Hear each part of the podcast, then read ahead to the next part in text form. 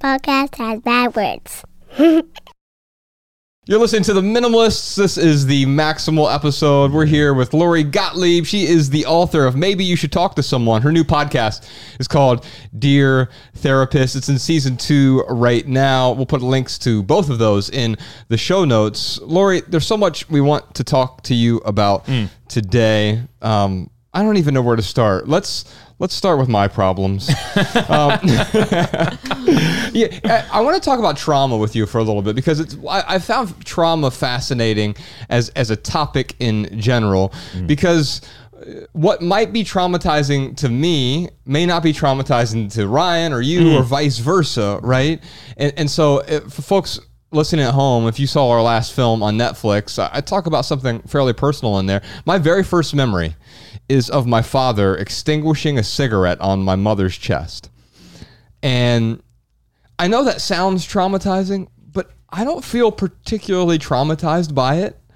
There are other things, though, like my mother's alcoholism, which was traumatizing to me, even though it wasn't as sort of violent or, I mean, it was chaotic for sure, but it wasn't as intense. You wouldn't think of it being something as traumatizing. Can we talk about trauma and how it affects different people differently? Yeah, trauma is such a big topic. When you talked about that incident with your father, I was thinking about how a lot of people with trauma, they dissociate. So when you say you don't feel anything or you don't feel a lot around that, it's a protective mechanism. It's like our psychological immune system kicks in and says, I can't, this is so intense that I need to numb out. I need to dissociate. I need to go somewhere else. And so that might be part of the reason. Also, depending on the age you are, you will process things in different ways developmentally. Sure. The other thing about trauma that people don't realize is that it tends to be passed down from generation to generation, and it lives inside of us, even if we did not experience the trauma ourselves. Okay. So, like, if for a big external trauma, like, a big war that say your grandparents lived through, that gets passed down somehow to your parents and to you in their very being. It's like epigenetics in a way. Okay. And so if it's not processed, so unprocessed trauma is the problem. And people don't even know sometimes that they're carrying trauma, and they don't understand why they get really angry, like out of the blue, or they get really sad, or or they're really anxious all the time. And often there's unprocessed trauma. Okay. So it could be that an event like that is traumatizing, right? But maybe we've already processed it in a way, and so it's no longer traumatizing, or it could be that we never processed it at all, and so there's still something to process. So it is possible to sort of process the trauma and move on, I'm assuming, right? Well, when we talk about move on, I think about it like grief, right? So people always say, someone dies, and it's like, it's a year later, why aren't you dating again if you're after your husband died? Those kinds of things. It's like, 'cause he's still dead. That's why. And so I think that it's moving forward. It's not moving on, but it's moving forward with grief. And I think the same thing with trauma is that you don't necessarily move on from it, but you move forward. So it's part of your story, but it lives in you differently. It's a different way of manifesting in the story going forward. So if your mind disassociates from the trauma, I'm assuming it has to, I guess nothing has to be anything, but it's very likely that it's going to come out one way or the other through different mechanisms. So, yeah. Right. So it's the things that are unspeakable that get in our way the most. And so there are things that we don't necessarily have access to because we push them down so much, but they will come out in other ways. Even with, let's not even talk about trauma. Let's just talk about garden variety anxiety or something stressful in your life. If you don't deal with it, if you pretend that it's not there, you will see it come out in other ways, like too much food, too much wine, a short-temperedness, insomnia. Those are all the ways that it will manifest if you don't give those feelings some air. Our feelings need air, and they're going to find a way to leak out somehow, some way. That's a great way to put it. Yeah. I like that as an analogy.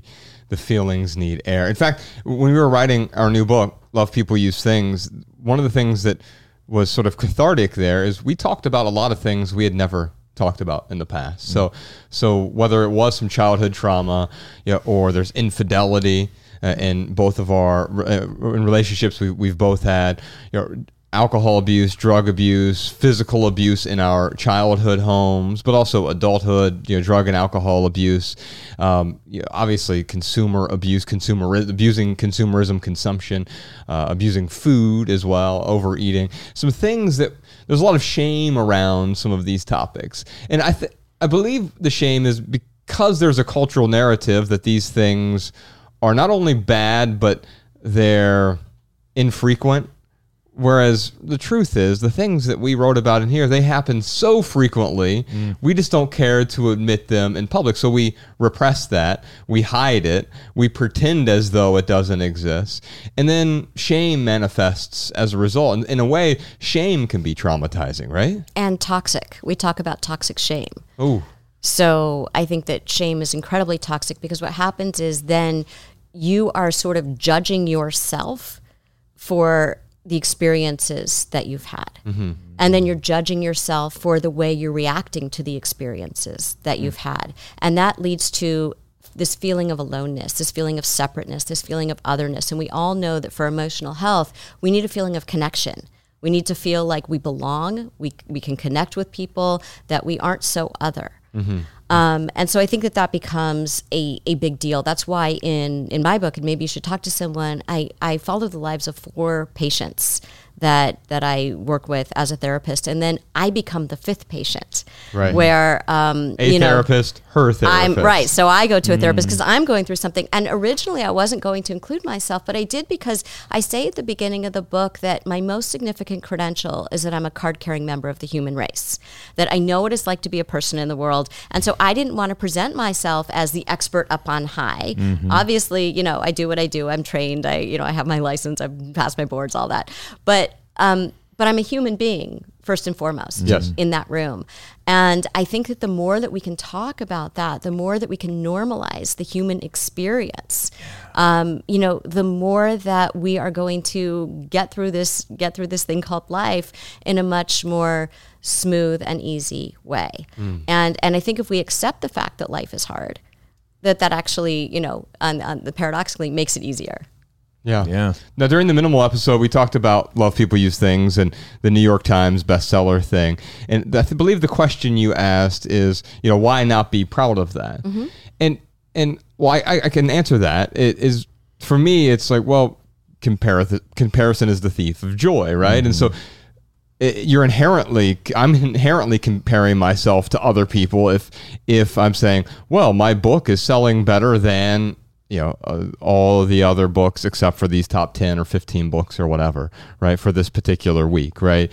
And so it's the needing of that is really the thief of joy. Well, I don't think that being proud of yourself means comparing yourself to other people. It's something that you did that you are proud of for what you did. Right. And so what I mean by that is, when, the problem with comparison is that you either feel inferior to someone else, yes, like you feel I'm not as good as, look what they accomplished. Mm-hmm. Or it puts me on a pedestal. Or you feel better than, yes, which makes it seem like somehow you're a better human being because you did this. And that's gross to me.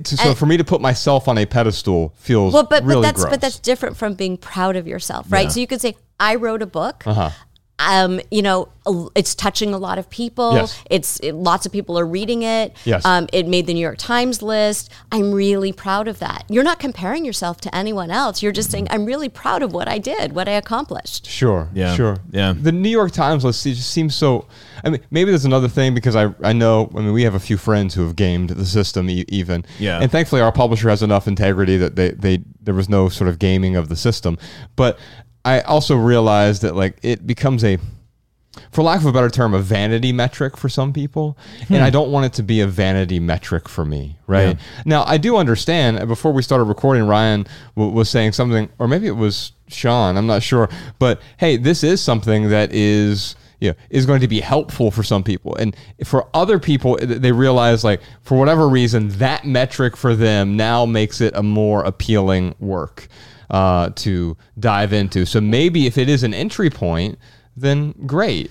Yeah. Well, I think, yeah. I mean, you know, we were talking a little bit ago about, so my book, Maybe You Should Talk to Someone. The thing about it was people thought nobody would read it. Okay. Like I couldn't even get people to buy it, you know, the publishers to buy it, because I was supposed to be writing this parenting book from this Atlantic piece that I had done that went viral. And then I was supposed to be writing a happiness book, which was making me depressed and miserable, which the irony was not lost on me. And I was like, I just want to bring people into the therapy room so they can see the human condition as it really is, which I think is beautiful and heroic, and to watch people, you know, grow and change and struggle and, you know, break out of their shells and get, you know, figure out what their patterns are and all of this. And so when, for me, you know, the fact that it sold over 1 million copies and was on the New York Times list for over a year and all of that is something that, yes, more people will buy it because they, you know, because like it says New York Times bestseller on it, or they've,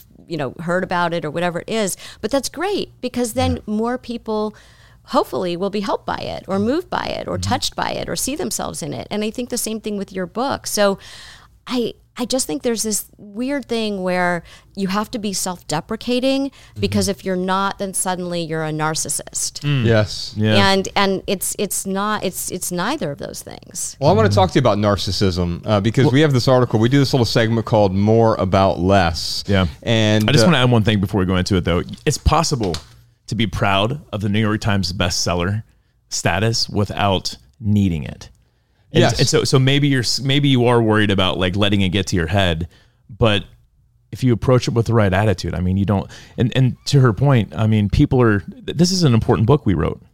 Like, I think it is important, and it's not meant to give advice, but it is meant to inspire. It's meant to help in a way, or inspire, I think, is probably a better word. Mm-hmm. And, you know, we walked into the bookstore signing books. There are thousands of books to choose from. It's hard to pick out a book. Sure. And what that New York Times bestseller label does is it does make it more accessible. It inspires more people to be like, oh, maybe this is something I should read.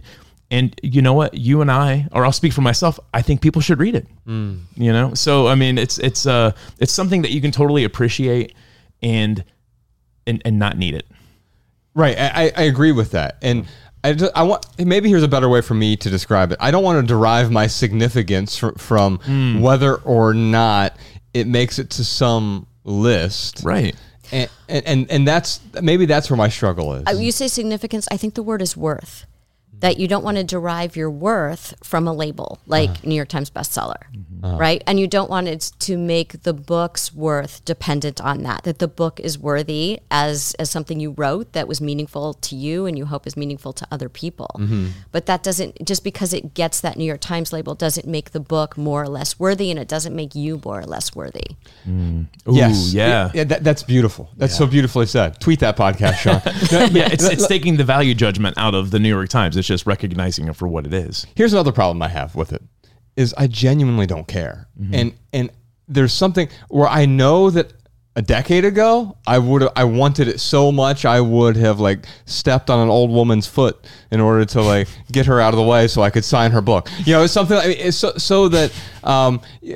there was a piece of me that really wanted that. Now that was again deriving one's worth from externalities, from achievements, from status, from whatever. It's the same symptoms of what we did back in our corporate days. So Ryan and I, we grew up really poor. Hey, we're gonna become happy by making a lot of money in the corporate world, right? That doesn't work. And then so it's like I don't want to trade the, well, you know what? The money, the job title, all of those things didn't work. But you know what will work? New York Times bestseller, baby. The key to happiness. Right. For a week. Right, exactly. And that's the problem. Our friend Rob Bell, he was on the cover of Time Magazine. Mm-hmm. He said, I have to realize, though, the next week, you're not on the cover of Time Magazine. Yeah. Right. Well, I mean, when our publisher reached out to us and was like, hey, congrats, guys, for being, you know, on the New York Times bestseller list. Your response was perfect. You were like, hey, awesome. Glad we could get here. I'm looking forward to, like, you know, the next, I forget what you called it. Milestone. Like, yeah, milestone. Uh-huh.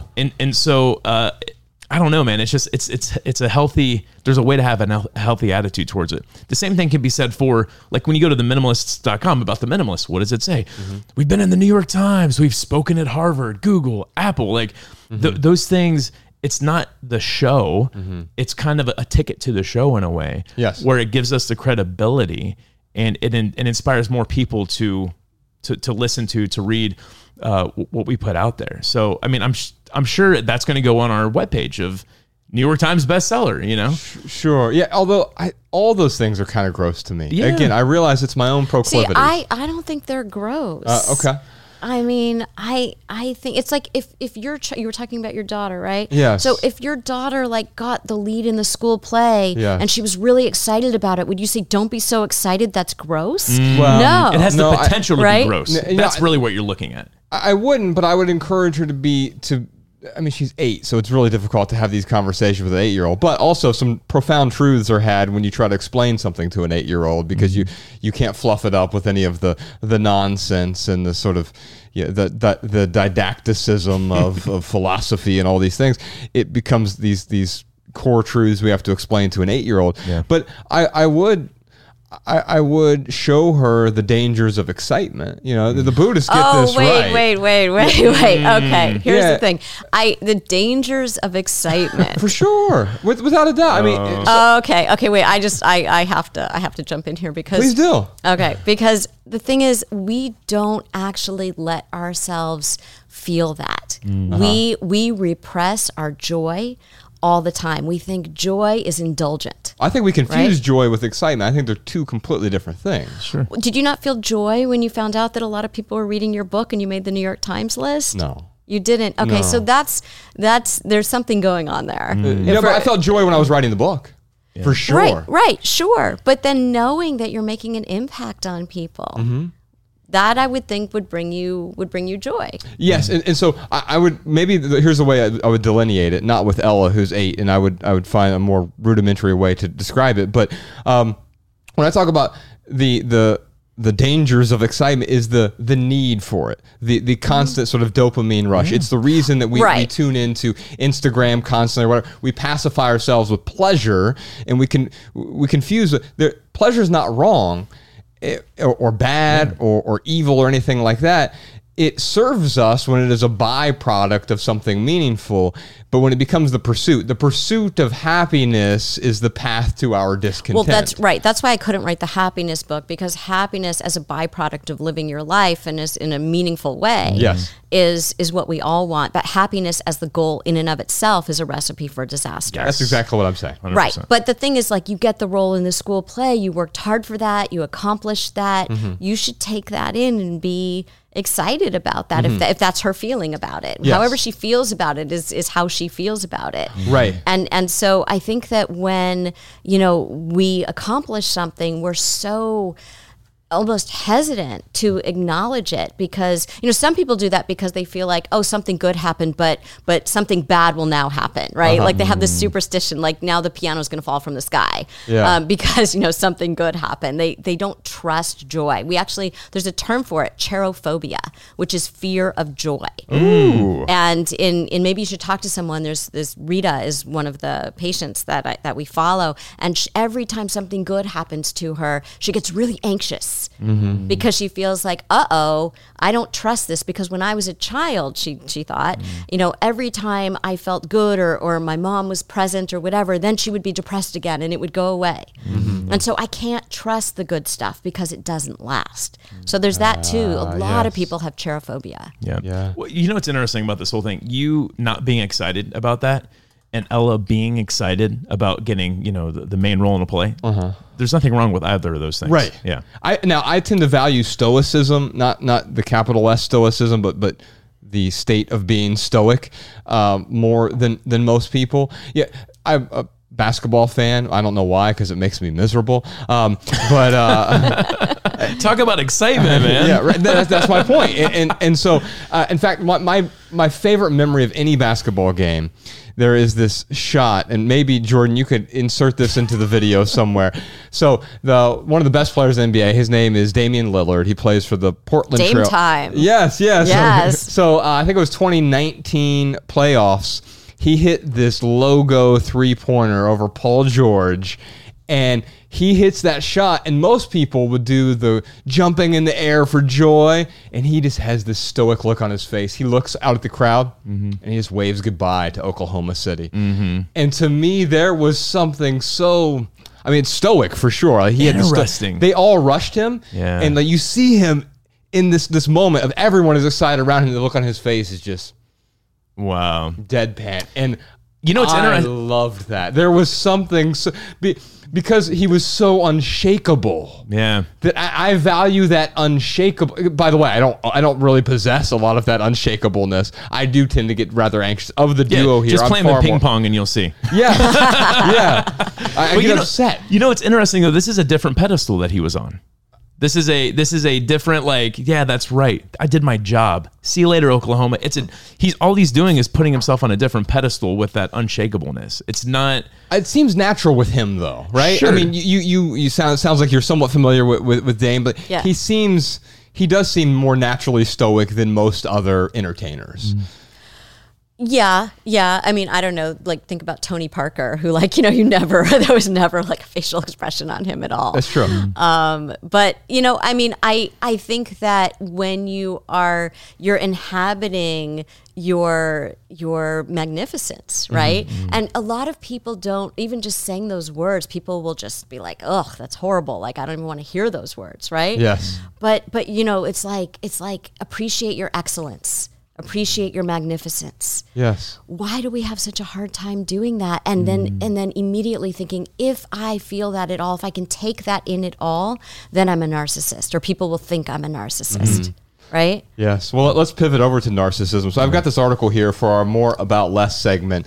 This is from Scientific American, and it is called The Light Triad Versus the Dark Triad of Personality. So folks listening at home likely know what the dark triad is, but I will read it here for folks who don't, and maybe you can help shine some light on narcissism versus some of these other traits here. So there are two great quotes at the beginning of this article. The first one's from Anne Frank. She said, "I still believe, in spite of everything, that people are truly good at heart."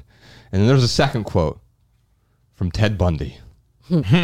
"What's one less person on the face of the earth anyway?" Jesus. So talk about light triad versus dark triad. Let's talk about what these are.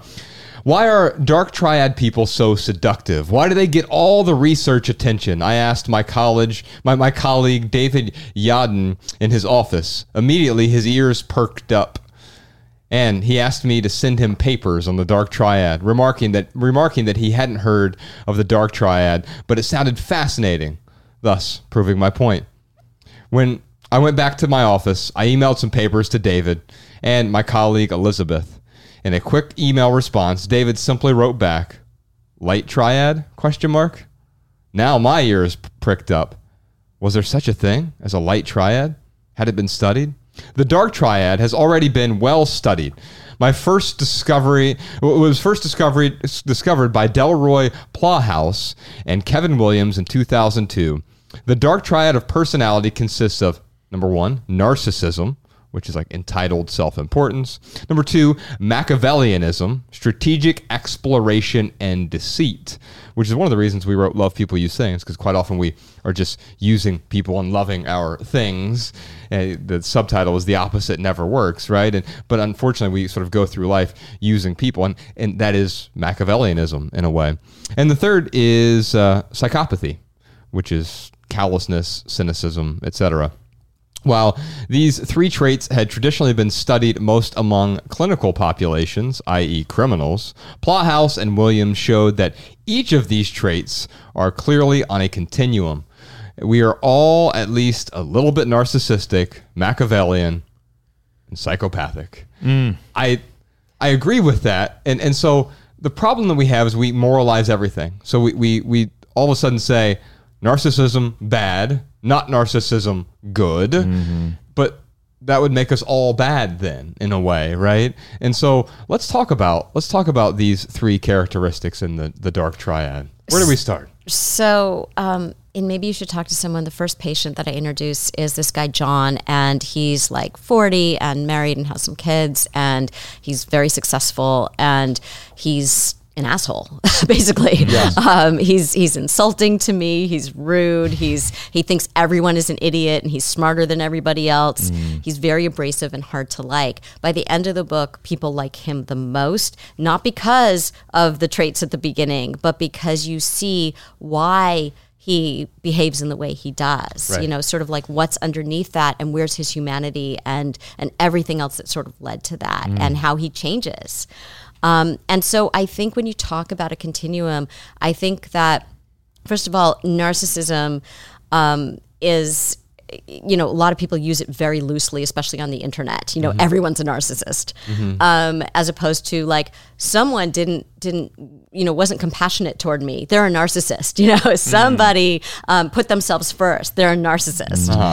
So I think we have to sort of differentiate. But I talk in the book, because of John, about diagnosis and the dangers of diagnosis. I mean, there's obviously really important uses for diagnosis. It helps us to understand a person in a general sense, but you don't want to lose a person behind a diagnosis. So like with John, I could have said, well, he's just a narcissist, so he won't respond to therapy, because most narcissists don't. They don't want to look inside. They don't want to take responsibility. They don't want to do the kinds of things you need to do for therapy to be beneficial to you. But I didn't just say, oh, he's a narcissist, so I'm not going to see him. And I think that we can really lose people's humanity behind their presentation. So, and what I also say is when we talk about like personality disorder, so narcissistic personality disorder is a personality disorder. Borderline personality disorder gets a lot of, you know, attention. You know, people who are very volatile, very unpredictable, they can go into rages and then they can be very charming and seductive another minute. That's borderline. A lot of people, there is a thing where couples who get together are sort of like, and this is a big generalization, narcissistic men and borderline women. They tend to couple up. They tend to be, that tends to be a pattern. Do we know why? Because they both fit into what the other person needs directly. So the borderline person has this terror of abandonment and reenacts that with the narcissist, who of course is completely emotionally inaccessible. So they're reenacting that. The narcissist needs someone who is like, definitely needs them so badly. And that's the person who's, you know, afraid of abandonment. So they actually complement each other in that way, in a very unhealthy way. Right. But you see that all the time. So when they get divorced, which they inevitably do, or they just have a terrible marriage, you know, you always hear like the guy is like, she was batshit crazy. And it's like, but you were so horrible to her because you're a narcissist. You know, you fed each other's worst vulnerabilities, basically. And so you see that a lot. But I would say that what I say in the diagnosis section, and maybe you should talk to someone, is that we all have like a tad of this or that personality disorder, like a trait on one of our worst days. So like on your worst day, have you ever acted in a way that you are completely ashamed of or that you wish you could redo? Everybody has, right? So you may act like someone who has this or that, you know, wherever you fit on the spectrum that you just read. Now, most of us are not sociopaths. So I would say like that, when you read the triad there, most of us don't exhibit sociopathic behavior, which is a complete disregard for other human beings. Sociopaths and psychopaths, essentially the same thing? Yeah. Okay. We just use the term interchangeably, right? Okay. So what you're saying is most of us aren't psychopaths. So that is that rounds out the dark triad here. How do we know how do I know if I'm a narcissist? The fact that you're asking that question means you're probably not, because narcissists would never ask themselves that question. So narcissists do not self-reflect. They aren't interested in, you know, people calling out some of the things that they're doing and how that lands on other people. So they don't care, really. They don't really they're not aware, and they don't care to know how their behavior affects other people. Okay. So what about Machiavellianism? So the desire to use other people, to the ends justify the means sort of thing. This does seem, especially in our culture, it almost feels like a learned behavior to some extent. We learn to get what we want, we must use other people, or at least that's what we think. Well, I think in some ways we're all using other people, but not in a bad way, not in a Machiavellian way, right? So you want love right? So you're going to be loving towards someone, knowing that you're going to get love back. Yes. That just, you know, and people don't even want to look at love that way, but it's true. You know, how are we in relationship with others? But I think what you're talking about is just using people with no regard for who they are and no appreciation of who they are and doing things that are immoral or unethical, which is different. And usually people like that either feel very insecure about themselves and getting the thing is like life-threatening to them. They have to have that or they feel like they don't exist. So they will do anything to get the thing that will give them this jolt of self-esteem that they imagine will make them feel worthy of existence, which basically means worthy of love, because why do we exist for love? Yes. So reading those three things, you posited that everyone is a little bit of all those things. Not sociopathic and not necessarily Machiavellian. But when we talk about personality disorders. Yeah. But the article does posit that everyone is a little bit. So is there a healthy level of narcissism? Is there a healthy level of Machiavellianism? Is there a healthy level of sociopath? I mean, it seems like psychopathy and Machiavellianism are both immoral in some way, meaning inflicting harm on other people directly, right?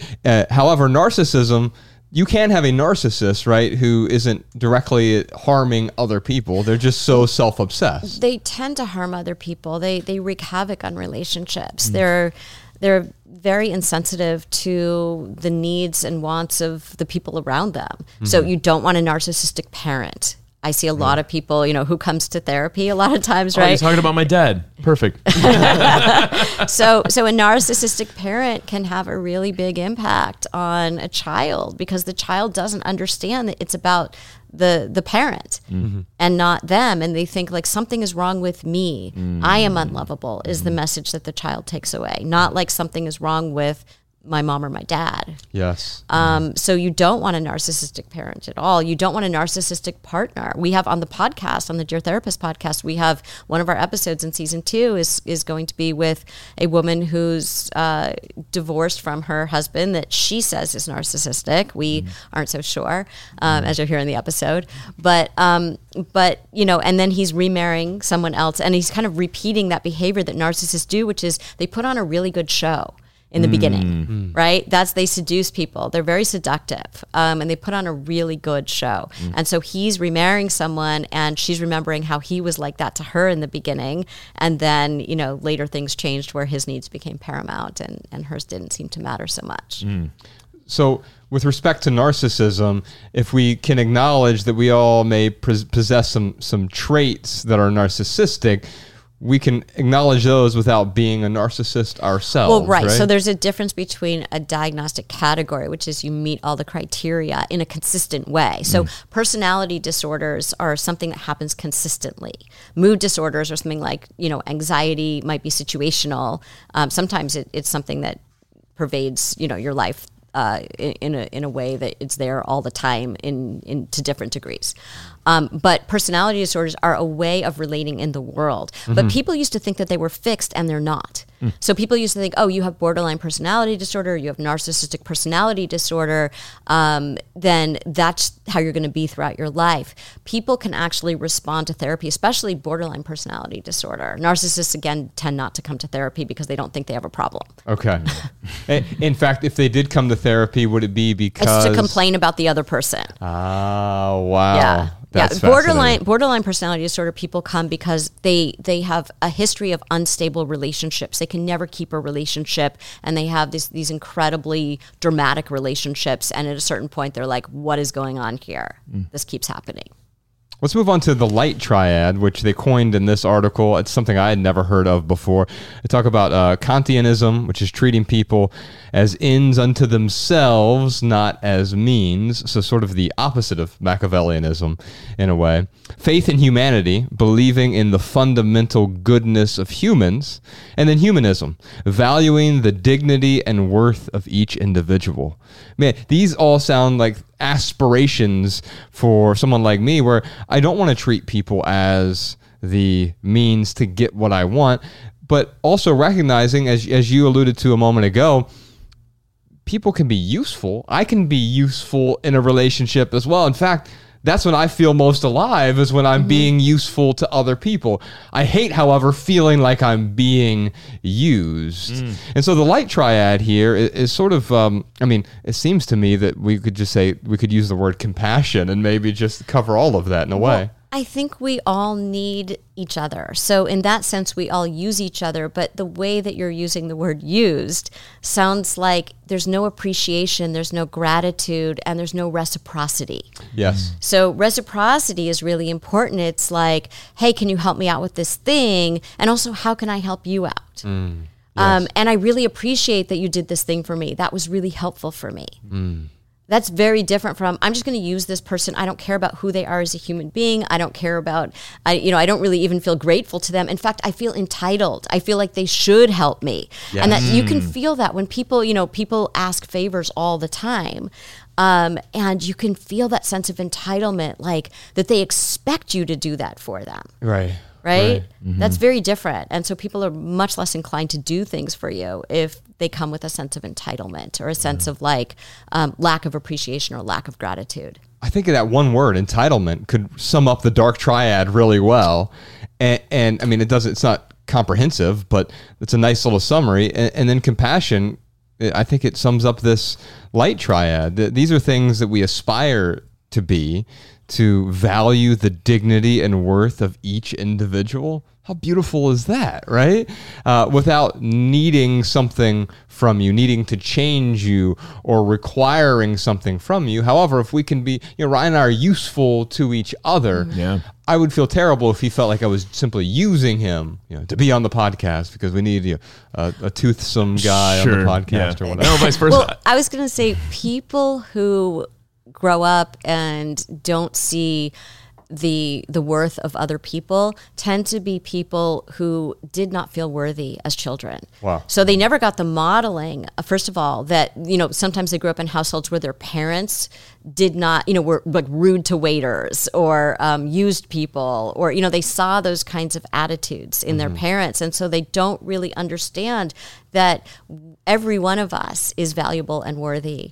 And we need to make sure that we communicate that to people and we treat people in that way.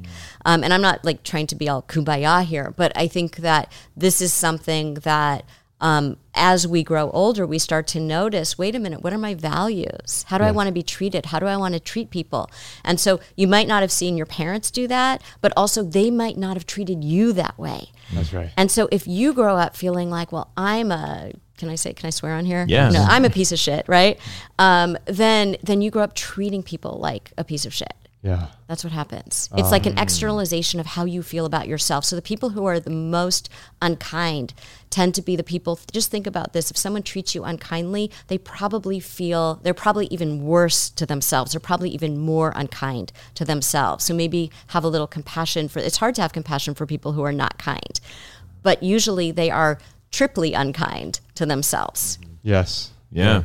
It's my favorite Bible verse is when Jesus is up on the cross, forgive them, Father, for they know not what they do. Right. Yeah, It's like wherever you are on the religious or spiritual spectrum, like that one little bit there, it's having compassion even for the people you perceive to be harming you is, what a virtue. Yeah. We got so much to talk about. We got some surprise questions before we get into them. By the way, we'll put a link to this article in the show notes if you want to read the full article. It is a long one. But Ryan, I thought maybe we could, you often talk about mommy and daddy issues. You have a therapist right here. Yeah. Oh man, where do I begin? It all started when I was born in 1981. No, I feel like what we talked about in the minimal episode, I'm going to seek some therapist online where my mom and I can get together and like just kind of hash things out. And I understand her and I are in this position to where she brought a man into the house after she divorced my dad. He literally kicked me from one room to another. And she just the first time he ever did it, she was laughing. And I'm like, as an adult, I'm like, Mom, if I had a son who was getting kicked across the room, I would protect my son. Yeah. And I beat the fuck out of this guy. Yeah. And I would not continue a relationship with someone who was so abusive, but yet you went on to marry him and have 4 kids. But I also understand that there's trauma that my mom didn't deal with. There's a childhood background that I don't truly understand. She was, you know, being with that abusive person was certainty for her. The relationship that she's in now, I mean, it's like neutral now. Like, it's not a good relationship, but she's still with him. So for me, and then she asked me, like, well, here's what you need to do as a son. And I'm like, whoa. Like, here's what you need to do as a mother. Yeah. So that's kind of where we're at. So there's this exact story, and maybe you should talk to someone about this woman, Rita, who comes to me, and she she got married very young. She married this guy who ended up becoming an alcoholic and abusing their children, their 4 children. And she didn't do anything about it because she was afraid to leave. Mm-hmm. And she was afraid of what would happen to her if she left, and how would she support herself, and what would she do with these kids, and what would happen. And finally one day, when one of the kids overdosed, did not die, but it was like a quasi-suicide attempt. She said, I'm out. We're leaving. She made this whole plan, and then she took the kids and she left. But the kids, of course, were like, didn't want to talk to her, were estranged from her, you know, so angry that she did not protect them. And so it's the story of what happens to them as adults. And this is where the forced forgiveness comes in, that she wanted something from them. She wanted to say, I'm so sorry, and I need you to forgive me and understand. And what I was saying is, you can have compassion for someone, but that doesn't mean that you forgive them. And that was the only way that as adults, they actually could start to have a relationship, when she stopped needing something from them and started to be the mother that they needed now as adults. Yeah. And I think that this happens with estranged parents and adult children all the time, where the adults feel so rejected by their children that they're like, well, I need this from you. And I always say to those parents, the first thing that needs to happen is you need to understand where your adult child is coming from. You need to understand their experience. This will come later, the other part of it. But right now, you still, even though they're adults, you're still the parent, and you need to understand them first. Yeah. No, I mean, her and I have we've come a long way. And what I just voiced to you, I've voiced to her. So this isn't news to her. She has voiced some things with me. We are moving forward, but I do think there is some stuff that her and I could certainly work out. But I do remember she used to get on this kick of blaming all her kids for her problems. And I remember one time she was going on and on and on, and you kids and blah, blah, blah, blah. And you moved to Montana and blah, blah, blah. My kids don't do this. They don't do that. I'm like, Mom, we are a reflection of you. You birthed us. If you don't like us, then you don't like yourself.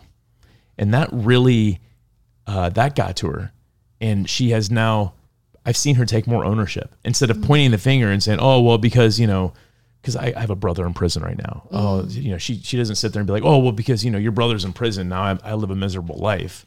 Now she can kind of separate herself from her kids. I don't know if that's the right thing to tell her, but that's how I feel. It's like, hey, we're a reflection of you, Mom. Yeah. So here's, I understand what you're saying. I think, in episode 2 of Dear Therapist podcast, we have this guy, Jason, on, and his very similar situation to what you're describing. And what he doesn't understand, and what he understands by the end of the episode, is this war that he has going on, that he had going on with his parents. It became an internal war. And the war is over. I think that we don't realize that as adults. The war is over. We are free. Yeah. Peacetime is here. Oh. But we can't embrace peacetime because we're still at war. Yeah. Right? So I really highly recommend listening to that episode. But when you talk about being a reflection of your parents, I think that as parents, what we need to understand, I'm a parent too, we're all parents here, is that your kids, our job as parents is to get to know who our kids are. They are separate people from us. They are their own people. And our job is to understand who they are, not who we want them to be, not to mold them into something that we want them to be, to let go of any ideas about who they are supposed to be, but to get to know who the actual person is right in front of you, and to embrace that person. Yeah. And then separately, when you say reflection, to understand that what we do will impact them. How we treat them will impact how they treat themselves, what they do with their lives. And I don't mean to put pressure on parents, because there's this phrase, the good enough parent. So there's this Winnicott, Donald Winnicott was this English psychiatrist, and his famous phrase was, when he did all this research, he found nobody needs to be the perfect parent. The kids who have the best outcomes had good enough parents. So you make mistakes, but you repair them. You say, I'm really sorry that I yelled at you or I lost my temper. Here's what happened. Now, you can't yell at them every day, but the point is that you, it's called rupture and repair, that you will always have ruptures, but you repair them. Yeah. And so you just need to be the good enough parent. But when you start to say, you blame your kids for how they turned out. It's kind of like, what did I do that led my kid down this path? What were they missing? What did they not get? And then not to self-flagellate, but to say, how can I support this person now that I love so much, right? How can I be the best parent now? I can't change what I did in the past, but what can I do right now to be the best parent possible for what they want? Not how I see them or not how I see their life, but what they need from me. And the best way to do that is to ask them, how can I be supportive to you? How can I be there for you? Yeah. Not to guess, but to actually ask. Yeah. No, I love this because it makes me think about how my mom has been doing this, like without wording it that way. She really has been trying to be a different parent. Because I mean, the one thing I remember telling her one time too, I'm like, Mom, all of us kids want from you is for you to like live a good life. Like that's all we want. And blaming us for you not having a good life, like that's just an endless circle, I feel like. Yeah, no, that's good. I look forward to kind of working. She's actually coming into town the first couple weeks of August. So she's bringing my little niece out with her, but we're going to have a great time. Like I'm not even like, trepidatious or worrying about anything, because we have really done a lot of work over the last few years. Now, my dad, on the other hand, well, I'll just tell you a synopsis of what's going on, and then kind of where I'm at with it right now. And maybe there's some help, or maybe you can just look at me and be like, yep, you're doing great. And that'll be fine too. I was raised a very strict Jehovah's Witness, and I left the religion mid-20s, late 20s. And I now live with my significant other, who I call her my wife. I plan on being with her the rest of my life, but we don't have like the certificate that says we're married. So my dad refuses to talk to me based upon the fact that I'm living with a woman without that piece of paper, and that I'm no longer a Jehovah's Witness. In fact, I have kind of expressed to him, because I had all this programming, I expressed to him why it was important for me to deprogram from this. So to him, he looks at me almost as like an apostate of like, well, I can't speak to you because of these reasons. So where I'm at now, and this is where I went and talked to a therapist just a couple years ago, because I kept waking up with this internal battle going on. I like found myself having these conversations with my dad over and over and over again. And I'm like, all right, I have to like talk to someone to see how I can filter this out. And when I got out of that therapy was, hey, Ryan, it's not, because I used to blame it on the religion, because I would be like, oh, if he would just not be a Jehovah's Witness, it would be so different, If I could just help him see how he's programmed, if I could help him deprogram, he'd be a much better dad. And the therapist was like, no, Ryan, like it's not the Jehovah's Witness's fault. Like that is, first he asked me, he's like, do you know anyone else in your situation that has Jehovah's Witness parents? They're not Jehovah's Witness. I'm like, yeah. And he was like, and do they have a relationship with their parents? I'm like, it's not a very good one, but yeah, their parents still talk to him. He's like, so this isn't Jehovah's Witness's fault. This is your dad being a bad dad.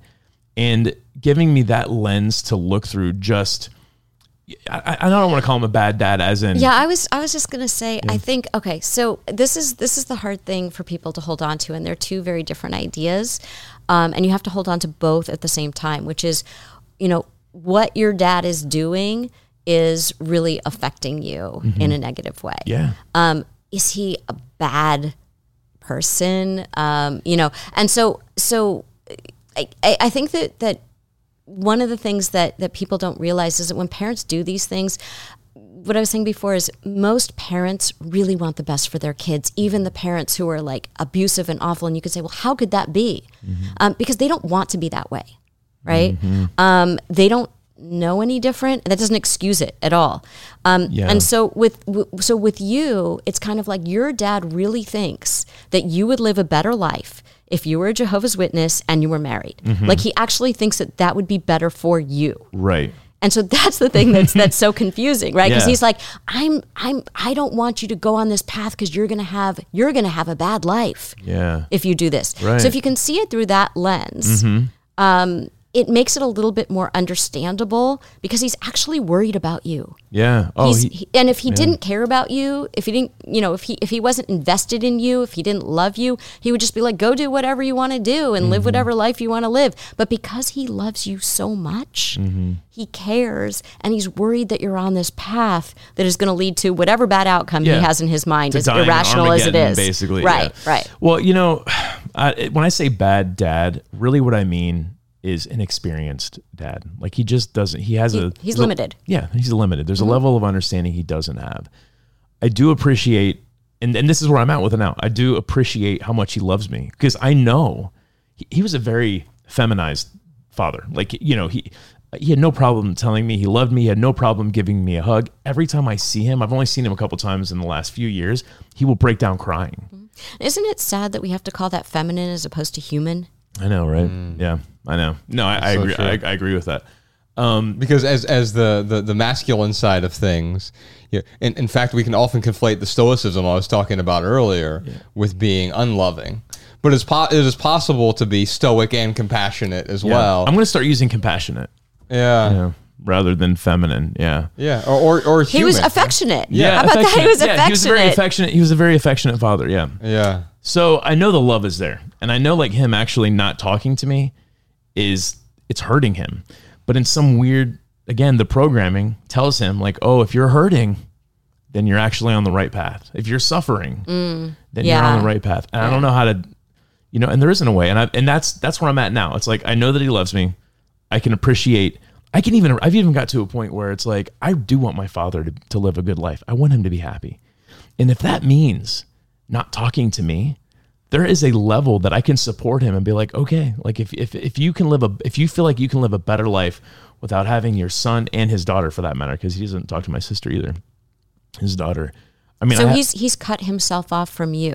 Yeah, and my sister. For how long? He probably started it like 4 years ago. Now, you haven't talked to him in 4 years. Well, the talking is like, I could show you our text messages and it's like, hey man, I'll just text him. Hey, thinking about you. Love you, man. I love you too, son. And then that's it. But like, he would never answer so the last time I had a phone conversation with him 4 years ago. Have you ever told him what it's like not to have contact with him? Oh yeah. In fact, he knows. He uses it as leverage to get us to go back to being Jehovah's Witnesses. He knows how hurtful it is. There are videos that Jehovah's Witnesses put out that, again, the programming, it's like, hey, this is going to hurt your kids. And that's a good thing because then hopefully they'll have enough pain and come back to the truth. So God, that's gross. I know it is. So the thing about, so it's interesting because we had someone on the podcast who was dealing with this, who was gay, and the parents wouldn't basically cut him off, and you'll hear it in season 2. But the thing is, it's like, there's this idea that these parents have that, God is saying this, or some external force is saying this, when sort of God or spirituality or whatever it is inside of us. Yeah. Yeah. Right? Mm-hmm. And so this idea that what kind of God would say, don't talk to your child, cut off this, hurt your child in this way. What kind of God would say, don't love another human being? Oh, yeah. And so there's this real sort of disconnect between, values and religion and what's really happening between the two of you. And you might have a conversation with your dad if he'll, and maybe you send it to him or whatever you do if he won't talk to you, where you tell him your ideas about this, that, I don't know what kind of God would say, don't love your child. Don't be in contact with your child, hurt your child. Right. Yeah. Mm-hmm. And you might have some boundaries yourself. Is it more painful for you to text him and get, I love you, son, back, and then feel the distance? Or would it be, where he kind of gets both, he gets to know that you are thinking about him, but he doesn't have to let you know, really. It comes from you. And what if you said to him, when you accept me as the person that I am, I would love to have a relationship with you. Yeah. And then he has to sit with, I may never hear from my son again. Mm-hmm. and what might that do? Yeah. So these are all, longer conversations and considerations. But these are all interesting approaches. And I'm, like I said, like right now, I'm just kind of at the point where my dad has his own battle that he's fighting every day. And the only way that I can draw closer to him is to support him in his battle. And the way to support him is to not try to contact him all the time. Because I used to send them, articles and messages like, hey, man, like you're being brainwashed, man. Like, I just, please understand that, like, the Bible isn't telling you to do this. It's this organization you're part. And that's how I used to approach it, which just pushed him further away. Yeah, Yeah, so it's like, yeah, now I'm just, I just respect his battle. I do what I can. Maybe cutting the contact off, because I do initiate the... Well, right, but explaining to him that, I really love you and I know that you love me, and but it's too painful for me to be, in the relationship that we're in now. Mm-hmm. And if you ever decide you want to have a real relationship with me, I would love that. But this is just too painful. And so I'll if you decide you want to get in contact with me, great, but I'm not going to be contacting you anymore. Yeah. You're drawing a new boundary. Yeah. And then you see sort of what he does with that. But really a boundary, people have this misconception about boundaries, that boundaries are, I'm going to get the other person to do something. Mm-hmm. Like, my boundary is you can't yell at me anymore. And then the person yells at you and you're like, but that was my boundary, and that's not what a boundary is. A boundary is, what is my boundary with myself? I will give my request to the other person. And then what will I do? What is my boundary with myself if they behave in a way that is not okay with me? Yes. So you say to the other person, I really don't like it when you yell at me. Mm. And then the person yells at you.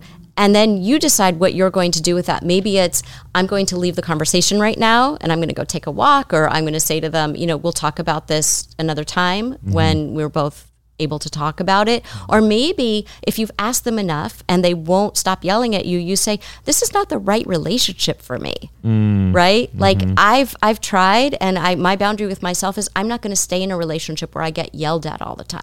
Yeah. So what is your boundary? Meaning, you make a request, but your boundary is with yourself. What are you going to do if X happens? Yeah, I do need to set boundaries up, because at this point with my father, I'm just like, I have this hope. But that you have a lot of grieving to do that I think you haven't done. And probably.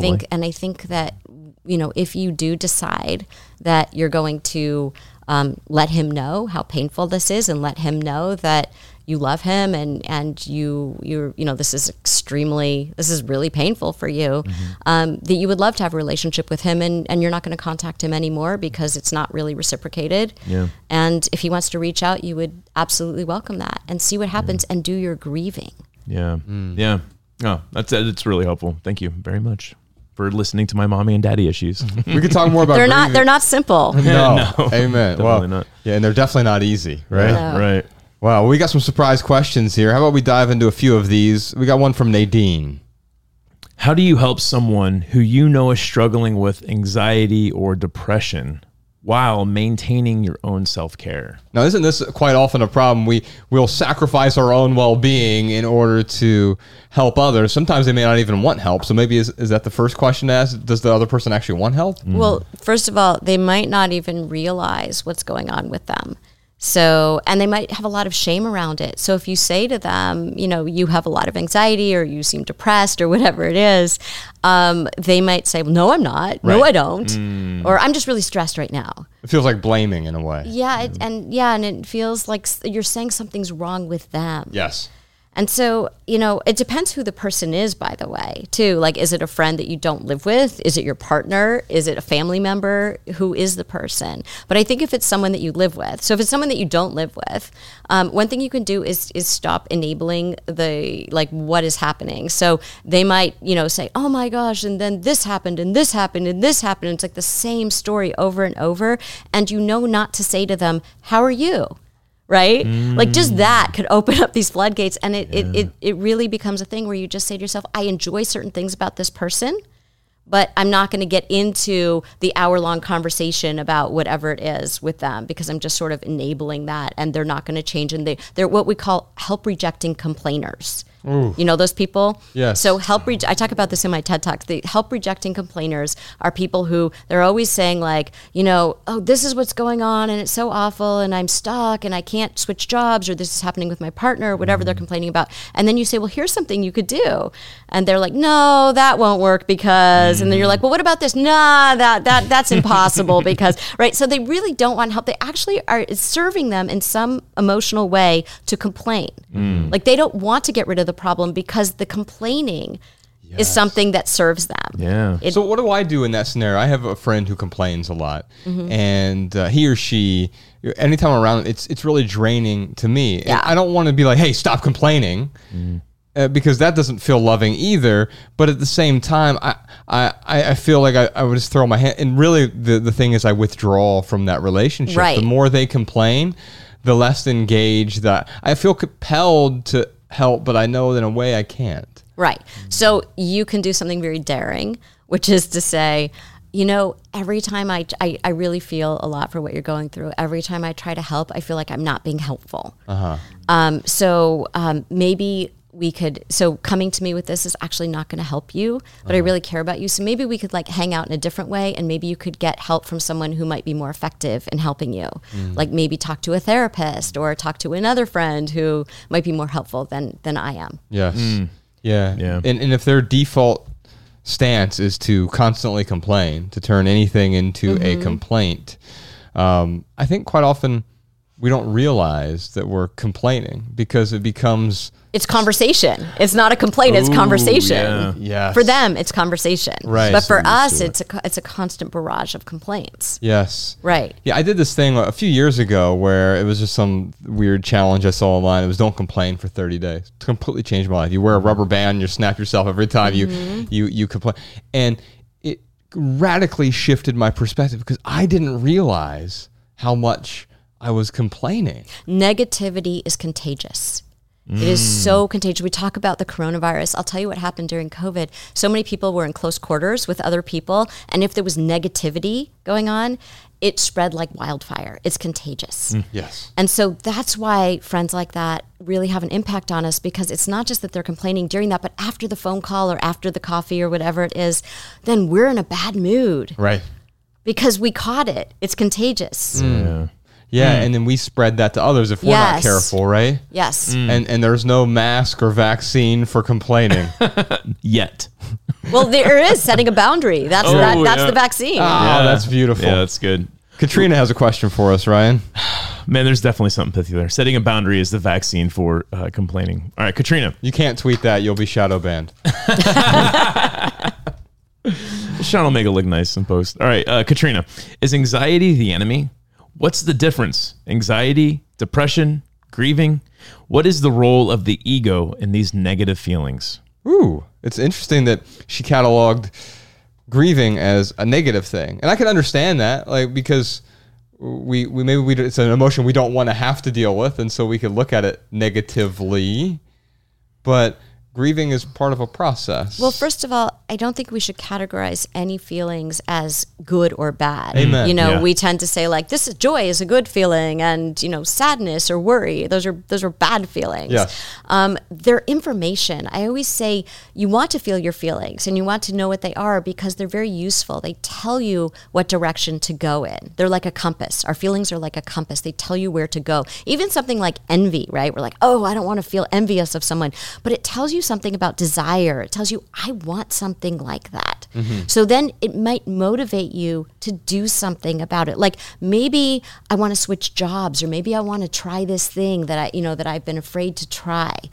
Sadness, what is not working in your life? What is causing that? Anxiety, something is not working if you're feeling anxious. So what do I need to do about this? If you don't acknowledge your feelings, it's like driving around with no GPS. You don't know what direction to go in. That's right. So you need to use your feelings as a guide for what direction to go in. And when we talk about grief, by the way, so it used to be that in the DSM, which is the diagnostic, I don't even know, I can't even say it, but it's basically the Bible of diagnosis for therapists, Diagnostic and Statistical Manual. It's a mouthful, but they used to categorize grieving would turn into a diagnosis of clinical depression if you were still grieving after like 2 months or something. Oh, and it was ridiculous. And therapists were just up in arms around this, and it got changed now. Good. But it used to be that it was called bereavement, right? And the diagnosis of bereavement changed into a diagnosis of depression if you were still in bereavement after 2 months. That's insane. Yeah. Like the person who died is still dead, yes. right? You know, it's not like that changed. Right.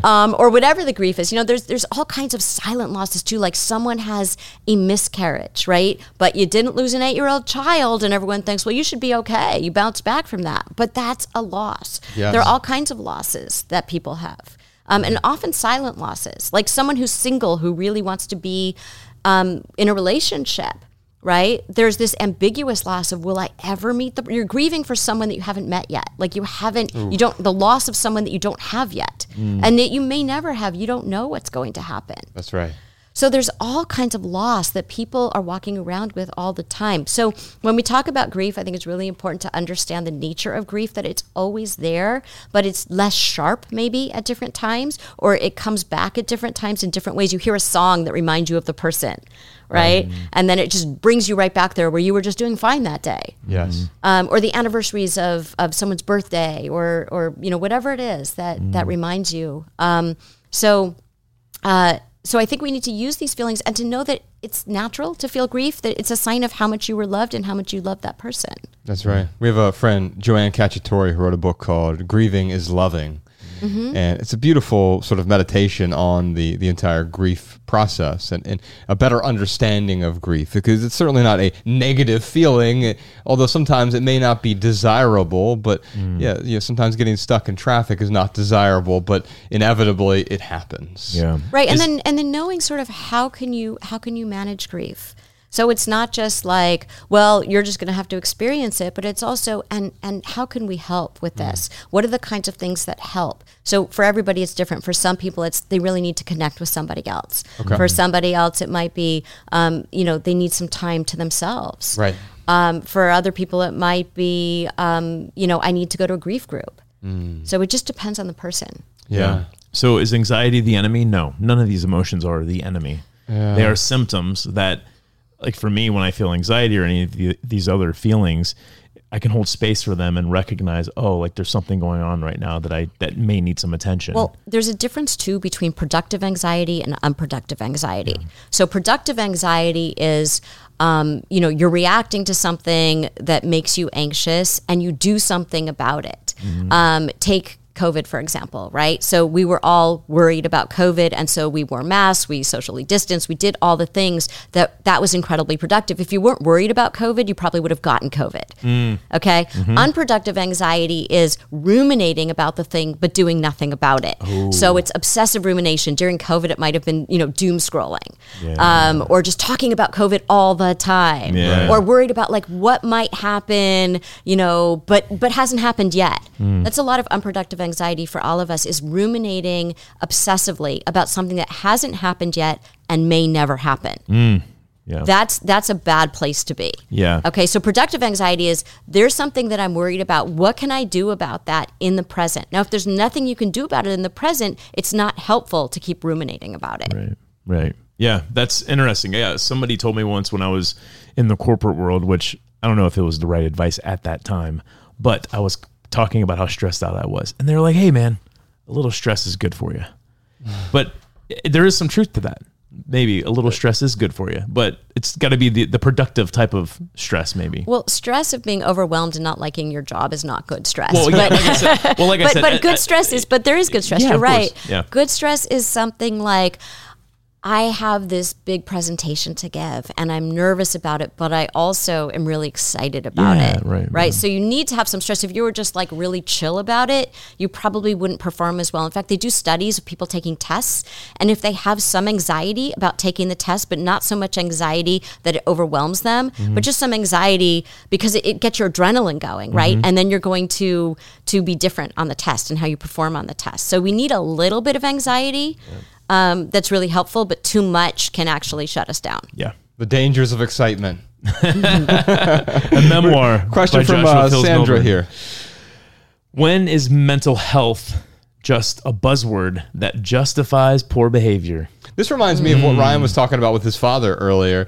Yeah, and if it weren't Jehovah's Witness, he may be battering Ryan with some other belief system, right? Sure. And the same thing can be true. Mental health is something we're finally talking about, but can someone use that as simply, well, yeah, the reason I behave this way is because of mental health issues, right?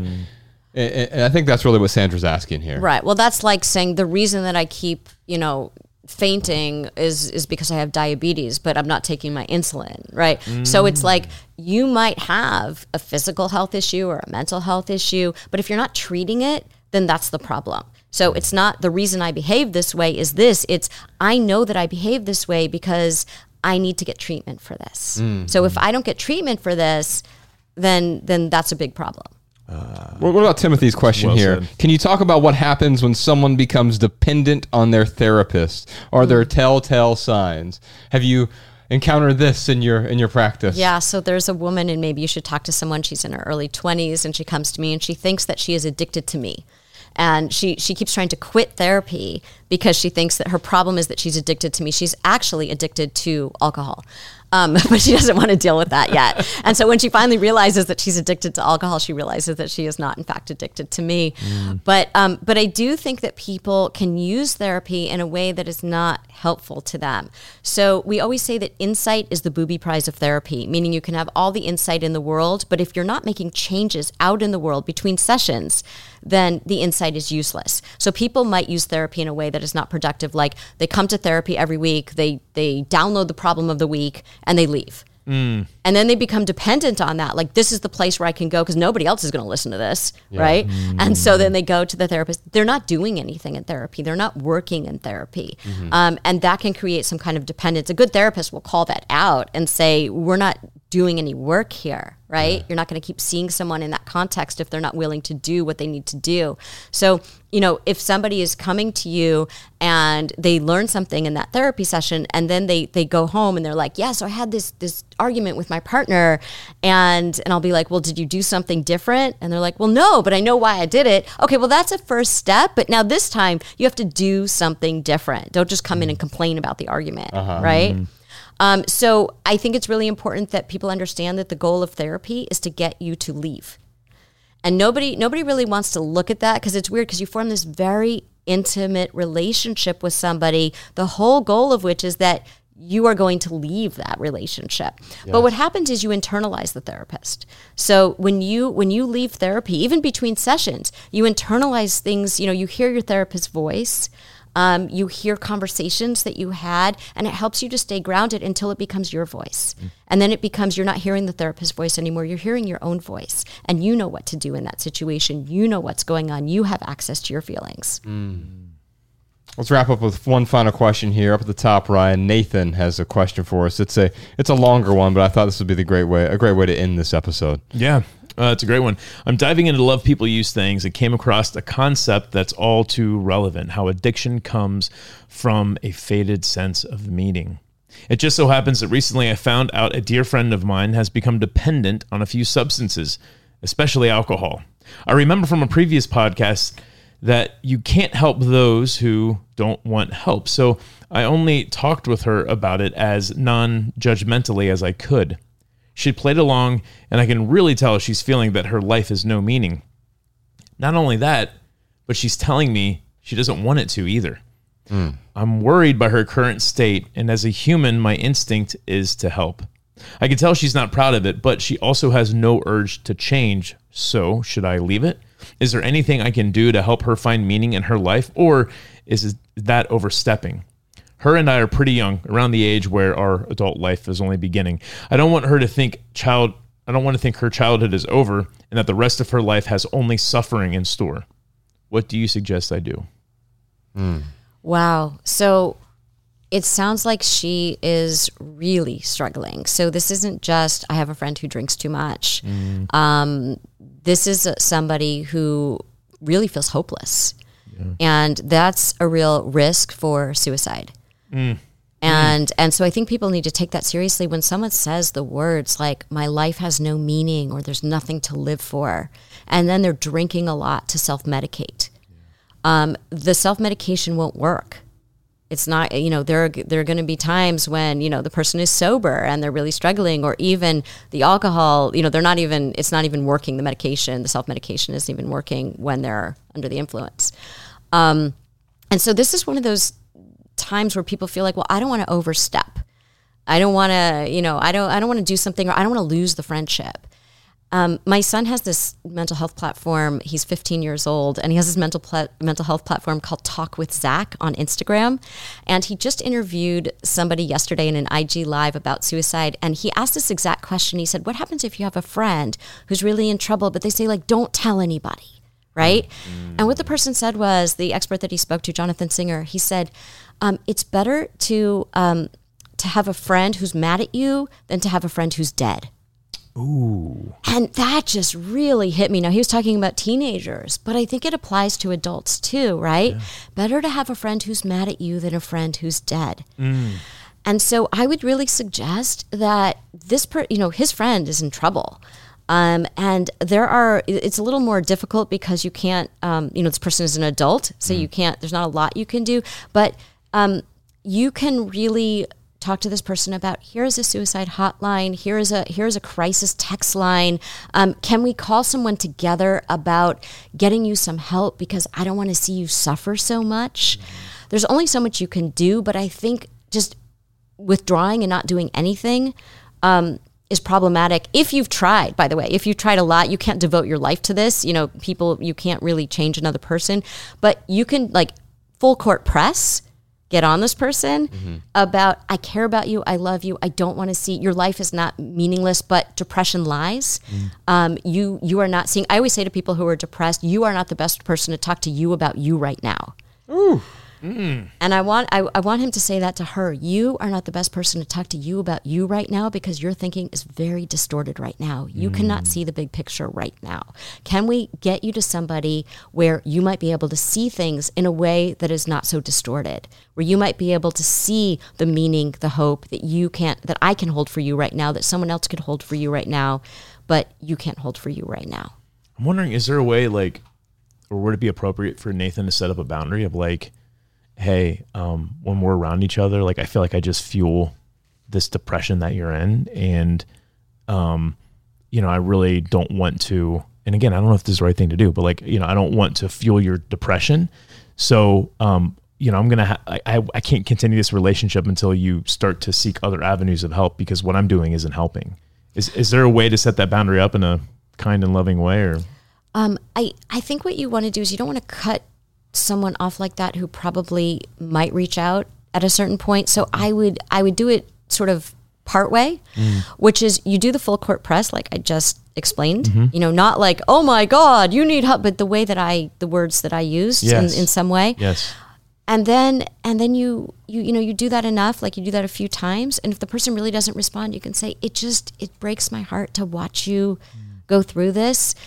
I'm available to you. If you want to get help and you want to reach out, I will do that with you. I will help you. I will make those calls with you. I will even drive you there, maybe, like, to the first appointment, whatever it is.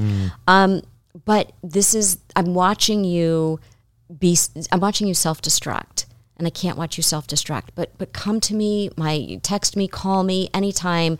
If you want to get help, I'm here. Let's do it. I love that. That's great. The only thing I would add here is the sense of meaning. I mean, not that I believe that there's an inherent meaning to life, but to me that is an incredibly sort of eye-opening thing, because we assign meaning to essentially anything. Unfortunately, we tend to assign meaning to everything, especially in our culture. It's to a lot of material possessions. We assign meaning to all of our things. Of course, if everything is sentimental, then nothing is sentimental, right? And so when I look at my life in terms of what is the meaning of my life, well, I also get to determine that, what I find to be meaningful, what I find intrinsically. And so quite often we have these sort of mimetic meanings. Everyone else has said something is meaningful to us. And I think some of that despair, in your friend's case, Nathan, it might be that, hey, your friend has been told that these 7 things should be meaningful. We're shooting all over ourselves because she's like, but I don't find these 7 things meaningful. I tried that community center. I tried this church. I tried this meetup group. I tried this Facebook thing. And whatever it was, I didn't find it meaningful. Everyone else seems to find meaning in it. There must be something wrong with me. Mm. Well, no, it's that just you don't find meaning in that, and that is okay. But there are dozens, hundreds, thousands of other things that you can find meaningful for you. Right. And also, depression tends to lead to this all or nothing thinking that, you know, like, if I don't find that meaningful, then nothing is meaningful.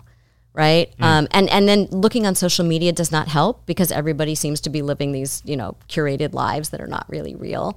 And the other thing is she's so young that it takes people a while to really figure out what is meaningful to them. That's right. And so she's, you know, and I even, no matter what age you are, sometimes, you know, you think something is meaningful and then later in life you say, no, that's not really meaningful. And I'm finding something else meaningful, but she's not really giving herself a chance to do that. Mm. I think the other thing is that because depression is so distorting of your thoughts that she doesn't realize she has this friend who cares so much about her. Yes. That is so meaningful. Do you know how many people do not have that friend who would take the time to write into this show and say, I am so worried about my friend that I don't know what to do. Please help. Yeah. Mm. There are many people who don't have that friend. She cannot see the meaning in even that. Mm. That's beautiful. Yeah. What a great place to end it. Folks, check out Lori Gottlieb. Her book is called Maybe You Should Talk to Someone. We'll put a link to that in the show notes. Podcast, Dear Therapists. I want to acknowledge you for doing something meaningful for the world. Amen. Thank you so much, Lori. Right back at you. Thank you so much for the conversation. This was absolutely awesome. Thank you. All right, y'all. Love people. Use things. We'll see you next time. Thank you so much, patrons. All right, we're back, but Lori is gone. Ryan and I were still talking after we finished wrapping up the episode. I thought we would hop in here for just a couple minutes and talk about this. You said something fascinating after the microphones were turned off. Well, I didn't want to like call you out. Why? This is the place to do it. Or call disagree, me out, please. Because I love you, man. And like, I don't want to, because it felt like, I'll just say what I said. I won't just go from there. I will let go of any emotion I had about why I didn't say it. And let's just move on. So what I had said to Josh, patrons, is I said, hey man, it seems really important for you to let people know how little you care about the accolade of being on the New York Times bestseller. And there's something there to unpack with, yes, you could care less about people knowing it, but you really want people to know that you could care less about people knowing it. There's a few things here that are worth talking about. So how about you and I can talk about it together? Yeah. Because, yeah, I have certain... The reason I wanted to bring Lori onto the podcast is because she and I think so radically differently. Mm. The reason I have an aversion to therapy in that sense is I've tried it and it hasn't worked well for me. How many times have you tried it? 4 or 5. Okay. 4 or 5 different people. 3 or 4. Okay. I would say 4, but 3 for sure. Okay. And 3.5 different people. How many different diets, doctors have you tried for your gut health? How many protocols have you been on? Sure. Yeah. Quite a few. Right. Right. So, but here's my point is I've found something that works for me that you might call it therapy. Yeah. You could call it self-reflection. You could call it whatever. But what I like here is you and I can have this conversation separate from her and we can dive into, I think, a deeper understanding together without having another person here to litigate it. Right? Yeah, sure. And so I found a lot of value, especially with the two of you talking, because I like having that additional perspective because it's not my perspective. Yeah, I think she was pretty different from both of us to a large extent. Yeah, and I tried not to disagree with her a whole bunch or anything like that. Yeah, me too. And here's where I am with the New York Times bestseller list or whatever. There's a few things. One is the scam. The whole thing's a scam. Of course. I don't appeal to authority, and so that's like my big thing, right? And anytime I catch myself appealing to authority, as soon as I notice the illusion, it's like as soon as you know the mirage is a mirage, you don't no longer see it as a mirage. Yeah, but in this sense, you see the mirage as a mirage, and it almost, there's a visceral, I don't know if it's anger. I want to tell other people it's a mirage. But there's something visceral. Yeah, there's something visceral about like, now you hold contempt for that mirage. Yeah, well, contempt for the... for the fact that everyone else still sees it and recognizes it as a beautiful water fountain that's just a mile away, and we'll get there even though we're in the middle of the desert. Yeah. And so the mirage here is the New York Times bestseller list. And this is something I'm only going to talk about on Patreon here, but the first off, it's gameable. Our second book, Everything That Remains, mm-hmm. sold better than Love People Use Things. Right. It's not on the New York Times bestseller list. Right. And yet it's first, whatever, if you look at the Amazon rankings or et cetera, which again, isn't a mirage. It's simply a quantifiable sort of thing. Yes. And even then that's a comparison thing. Mm-hmm. And so we could talk about, I'm repulsed by comparison. Yes. It is the thief of all joy. It is. Mm-hmm. And yet 100%. What is the New York Times bestseller list other than a comparison list? It's comparing your book to... I don't see it that way. But it is by definition a comparison. So here's the thing. If you are... So let's say your book is number 7 on the New York Times bestseller list. Yeah. That means... Well, that it sold a certain amount of copies in a week. Right. And it sold more than anyone else who is not on the list. But so is the Amazon list. It's a quantifiable measure of, hey, this book sold X amount of copies. That's true. It is a point of comparison. Here's the difference. Even though I agree with you that it is, every book is on the Amazon bestseller list. Sure. Top 10,000. Right. Yeah. Right. You're the, book number 1,794,632. Yeah, but we're not, Josh. We're on the New York Times bestseller list. Right. And so what does that do for me? Does it give me a sense of significance? And if so, is this where I derive my significance from? And there is a piece of me who, as I said on the main podcast or on the Maximal episode with Lori here, there was a piece of me who at a time really wanted that. But as soon as I noticed that as an illusion, why did I want it? Well, because I told myself that that's going to make me happy. And well, by the way, pride is also an illusion. Because pride is a type of comparison. It becomes, in a way, a sort of involuted value judgment in a way. And so I just want to be careful. I do value stoicism. I don't actually value telling people that I don't care about it, but what I do value is recognizing that this whole thing is an illusion. And if I give credence to the mirage, then I'm simply fueling the illusion for everyone else. So, the book is an outstanding book, not because it's on the New York Times bestseller list. Right, of course. Unfortunately, we conflate it. We say, oh, the great books, they must be on the New York Times bestseller list, right? But of course that's not true. Some of the greatest books in history have sold a few thousand copies, and that's it. Yeah.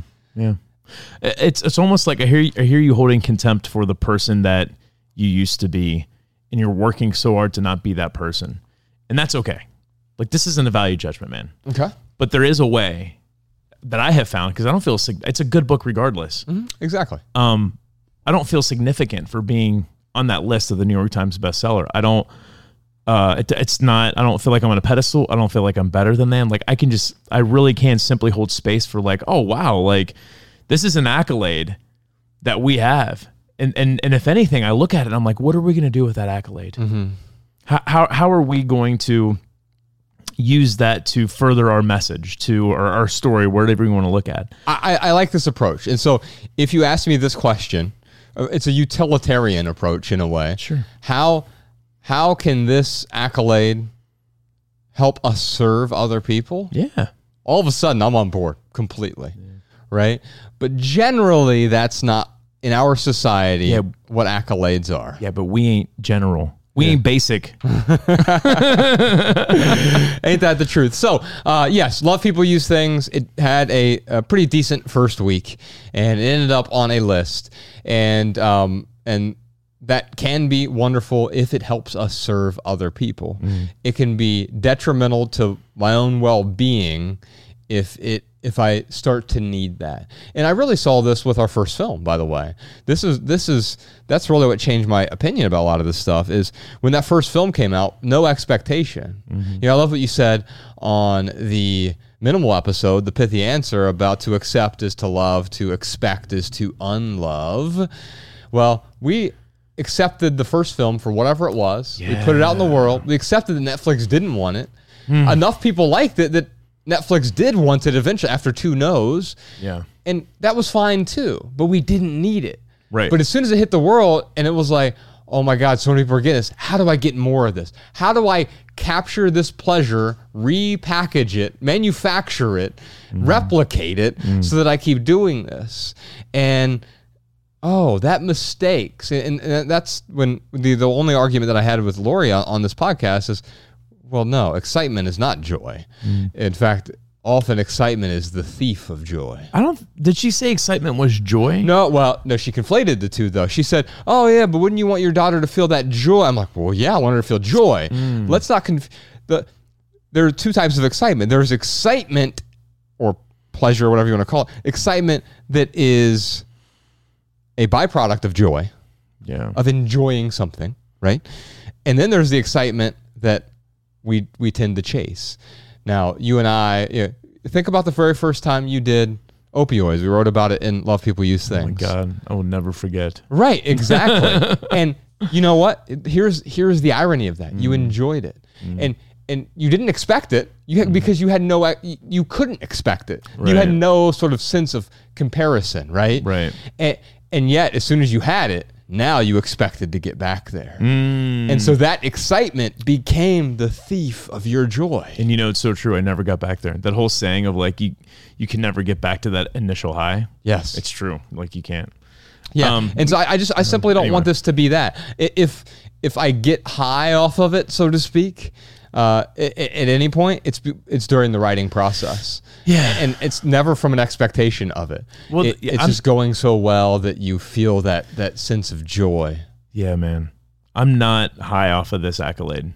Like, I feel very, if anything, I'm just happy for us, man. I'm happy for you. Like, this was a lot of freaking work, man.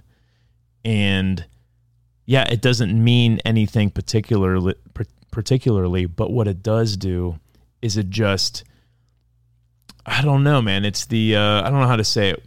There's like a recognition piece of it that, again, not needed, not even something that I can use to like put you or me or whatever us on a pedestal.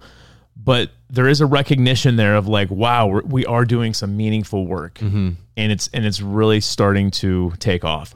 And being on that list, well, like you said, I mean, it is a mirage, but some people, they see it and they see the mirage, they act off of it. And that's actually a good thing in this scenario, because I think someone sees this on the top 10 and they're like, oh, I'm going to check out that book by The Minimalists, Love People Use Things. And it will help them to see the mirage for what it is, maybe. Yeah. And so if anything, if the mirage points more people toward the truth, yeah, then I'm for the mirage. Yeah. But let's not treat the mirage as though it is the destination. The Minimalists.